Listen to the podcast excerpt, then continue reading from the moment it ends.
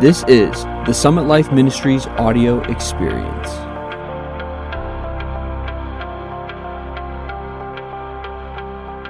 Hello, everybody. Welcome back to the Age Changers Show. And we always like to restate the three primary purposes for which the Age Changer Show and podcast exist, and really the heart and soul of Summit Life Ministries. We desire to elevate the vision of the church to see God's eternal perspective and then see our identity within the framework of that eternal purpose.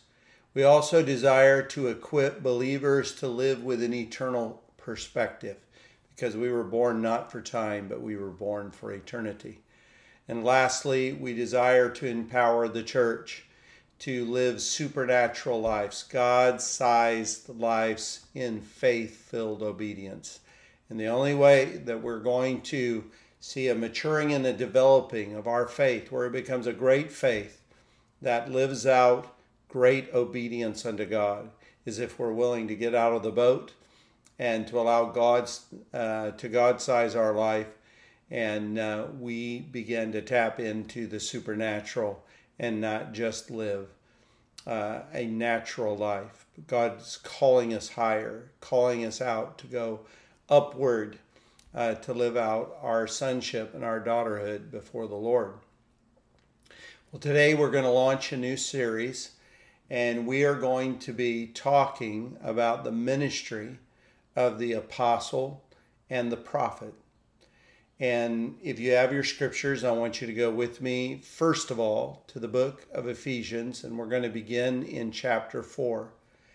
And as over the next few uh, episodes, we begin to teach on the ministry of the apostle and prophet, I know that this is a controversial subject there are parts of the church that do not believe that apostles and prophets exist today.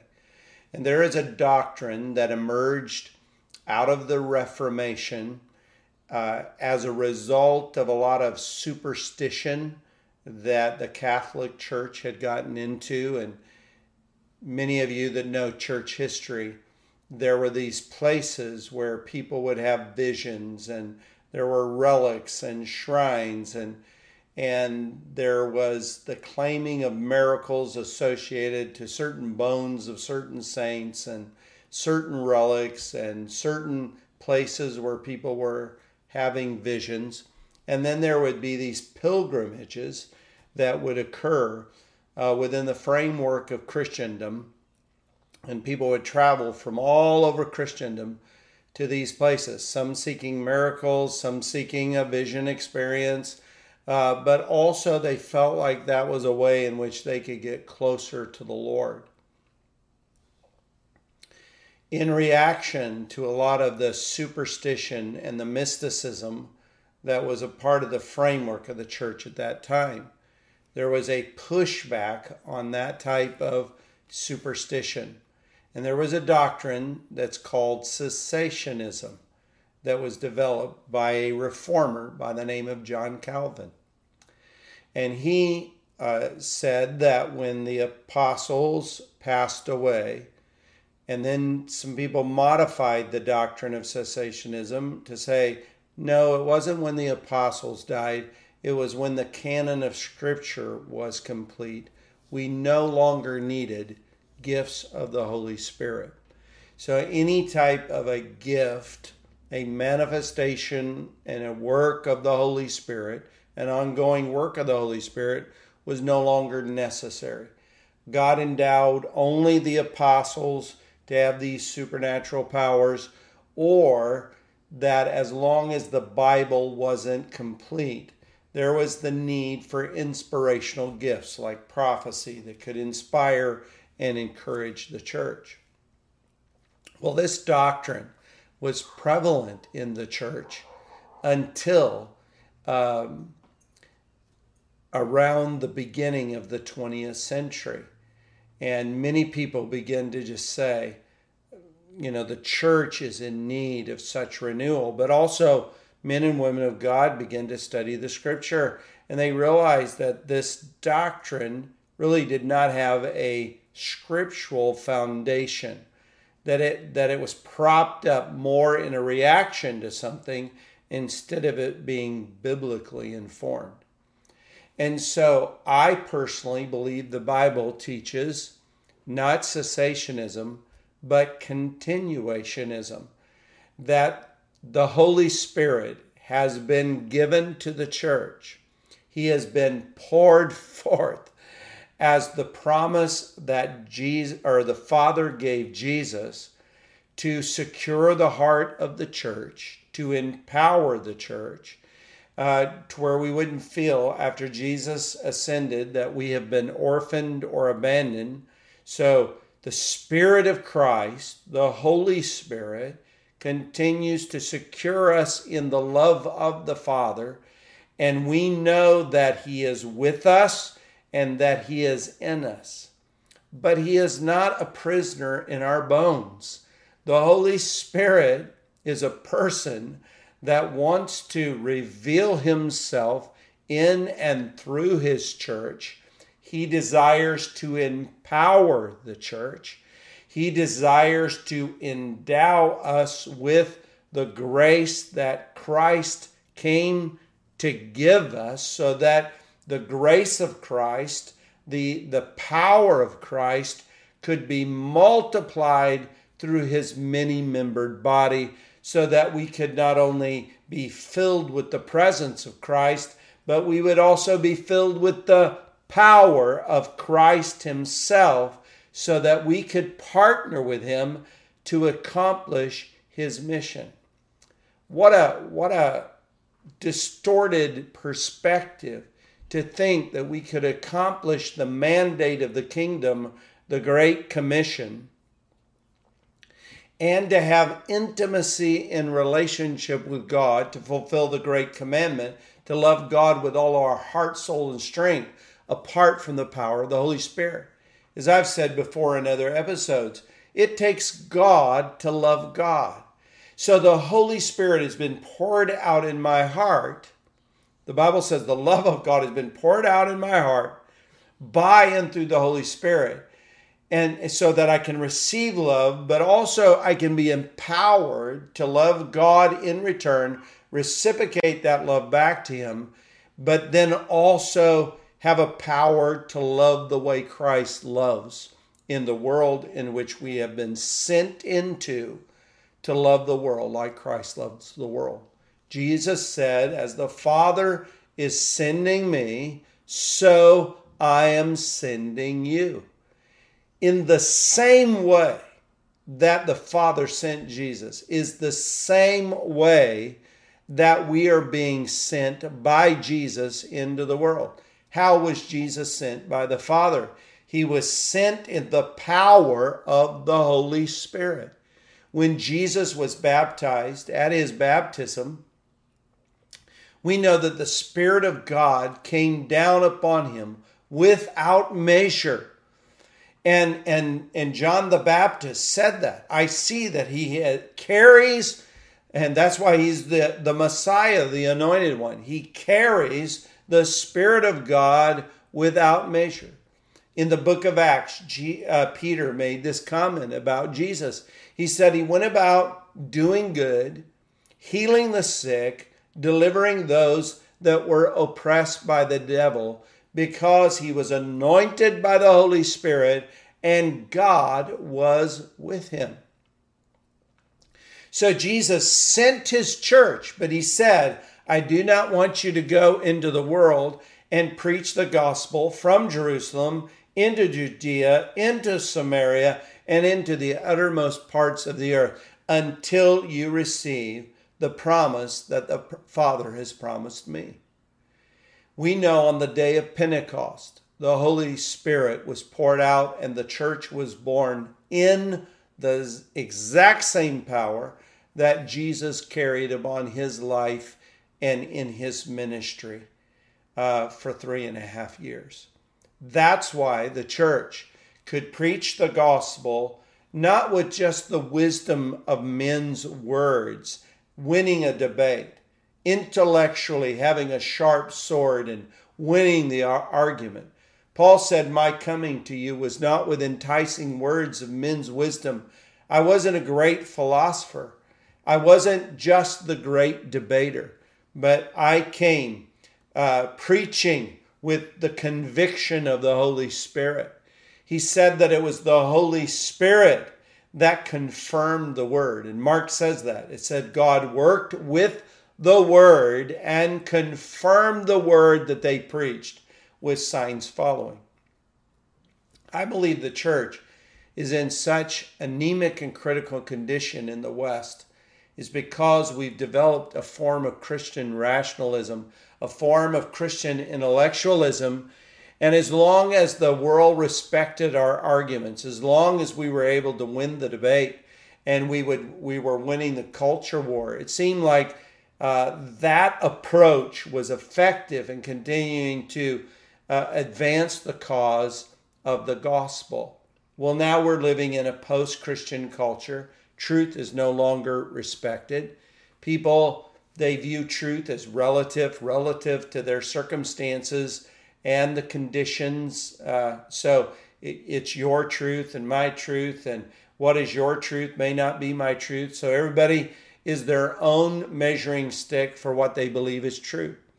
What God is going to do in the last days for those that authentically will believe the gospel and and will walk worthy of the gospel and a part of walking worthy of the gospel is not just in Christ-like character and in being in Christ likeness if we're truly like Christ we will not only flow in the fruit of his life, which is called the fruit of the Holy Spirit, but we will also walk in dimensions of the power of the Holy Spirit.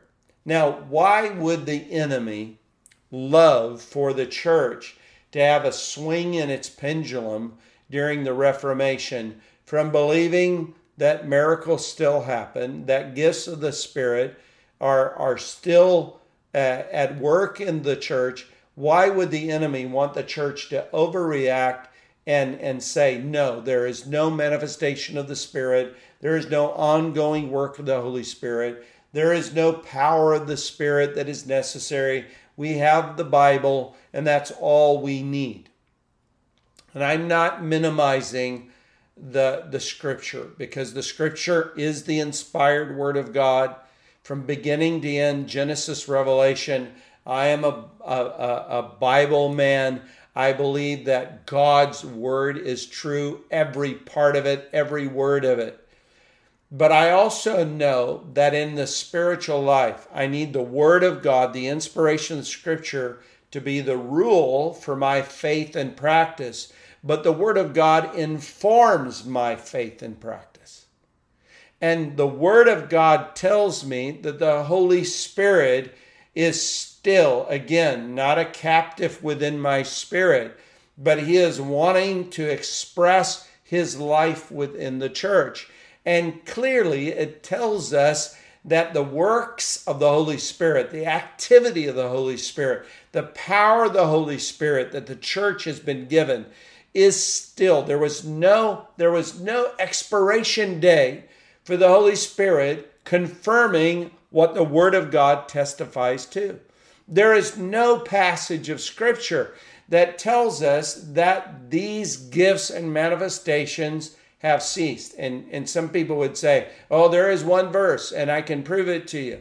Well, we in this series are going to unpack that verse and we're going to look at it and we're going to see that the very context itself for that verse does not talk about when the Bible is complete or when the, the apostles uh, have, have, have uh, gone to heaven, that's when all these things stop. We will see when the ministry of the Holy Spirit to empower the church and to equip the church and to enable the church is no longer necessary. And we'll look at the context of the verse. There is not one passage of Scripture that says the Holy Spirit's ministry has not continued even up to this day. And, and for those of us that have experienced uh, the, the fullness of the Spirit, the baptism of the Spirit, the infilling of the Spirit. Those of us that have appreciated and experienced things of the Spirit of God. When I hear people say that does not exist today or that shouldn't happen today, it's like telling uh, an, an airplane pilot that he shouldn't be flying, then that flight doesn't exist today. Uh, it, it's like telling uh, you know somebody that has very specific skills and abilities and talents that their talent is no longer needed today. I think that borders on the ridiculous.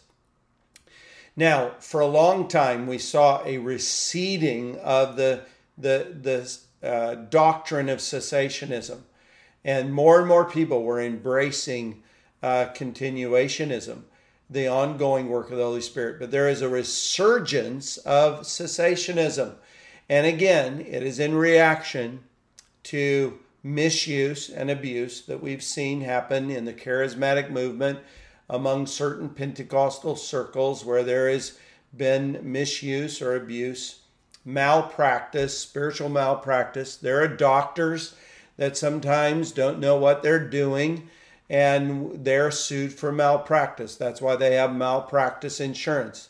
That's why we call it practicing medicine. Well, as we venture out in faith, we're being matured in faith, but we're not perfect.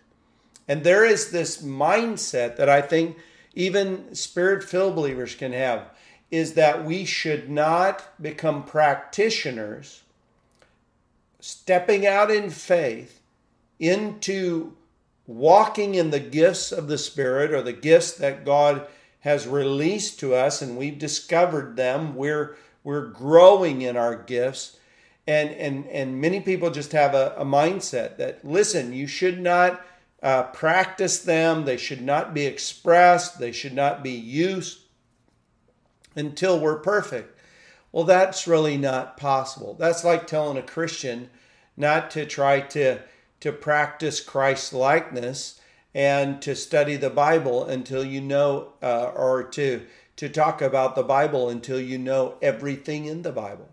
It, it's like telling uh, someone not to walk until they can be a perfect walker. Well, unless you attempt to walk and you may stumble and fall more than you walk, uh, you'll never become a walker.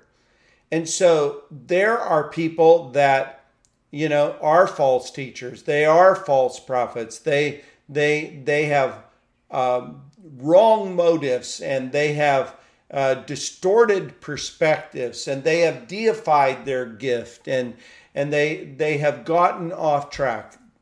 Yes, there's always those that are going to misuse and abuse. But I want you to hear this phrase. Misuse must never lead to disuse. Now, I was in a car accident when I was in my 20s. And it was a not a extreme car accident, but it was a multiple car accident and uh, it was a chain reaction and it totaled my car. Thank God I was a little sore afterwards, but no severe injuries. But that accident was somewhat traumatic nonetheless, but it did not uh, keep me from getting back in the car. Why? Because I could see how cars had improved my life. Being able to to drive at a certain speed to close the a distance in the shortest amount of time that is allowed. I want to I want to include that based on a certain speed limit is much better than walking. Now I could have said, "Hey, cars create wrecks and people don't know how to drive." And and their carelessness caused me to be in a wreck. Well, that didn't stop me from driving, did it? Because I've seen the productivity, I've seen the efficiency, I've seen the benefit of being able to drive. And I'm just trying to drive the point home that really we've thrown the baby out with the bathwater in many ways when it comes to the things of the Spirit of God, when it comes to gifts of the Spirit. We've overreacted to any immature expression. Now, I know that there are teachers And, and what I want to say by using this example is that I think that there is a false standard that we have for certain gifts, and then we have another standard for other gifts. No one in the church, including the cessationists, are saying that the ministry of the teacher, the office of a teacher, the teaching ministry is something that has come to an end. Because most churches have pastors, teachers, elders. Doesn't matter what you want to call them, but they are spiritual leaders that week to week or regularly they minister the word of God. And whether that's verse by verse or whether that is taking a section of scriptures and, and teaching a spiritual theme, no matter how their approach, uh, they, they, no matter what the approach that they have to teaching, uh, they are teaching and people readily receive from that gift. But you know what? Many teachers, as they grow in their understanding of the word, many of them would say, There are things that I taught in the beginning of my teaching ministry that I've, I now have learned more, grown more, and my perspective has changed, and I would like to reteach some of the things. Now, when they were wrong, when they first taught about maybe an immature perspective about a truth, were they a false teacher? No, false teachers are ones that have false motivations and wrong character. And yes, wrong doctrine, but it's about the consistency and the motivation. When wrong doctrine, wrong motives, and wrong character marry together. And so just because somebody misses it with prophecy, we, we have a totally different standard for those that minister in the gift of prophecy than we do those that are teachers. We don't call call immature teachers uh, young preachers, young teachers that are just beginning. We don't say you got to get it perfect before you ever preach your first message. Well, it's the same way with other gifts of the Spirit. We may miss it because we only see in part and know in part. Well, we're going to, in the next episode, we want to begin this teaching on the gifts of the Spirit. We're going to start with the apostle and prophet. I'm sorry we didn't get to Ephesians 4 today but hopefully in the next episode we will. God bless you. Thank you for joining us for the Age Changer Show.